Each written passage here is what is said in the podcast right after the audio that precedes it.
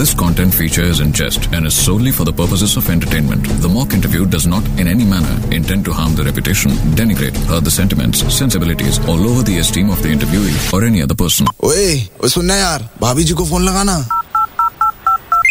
hello हाँ भाभी जी हाँ कौन बे व्हाट्सअप भाभी भाभी अमा ऊपर ऊपर तो पंखा होता है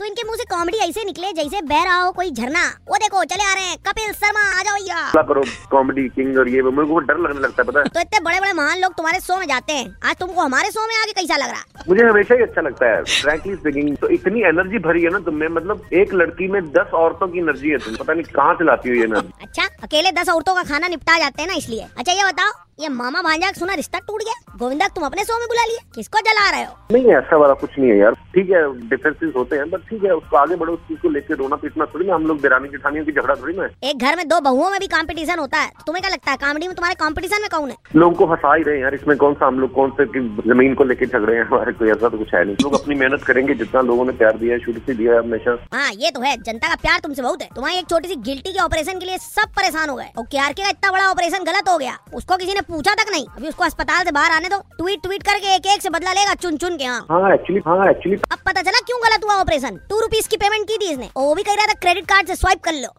हाँ जी भाभी जी आज का तो हो गया कल मिलते हैं सुबह 11 बजे तब तक सुपर हिट्स 93.5 रेड एफएम बजाते रहो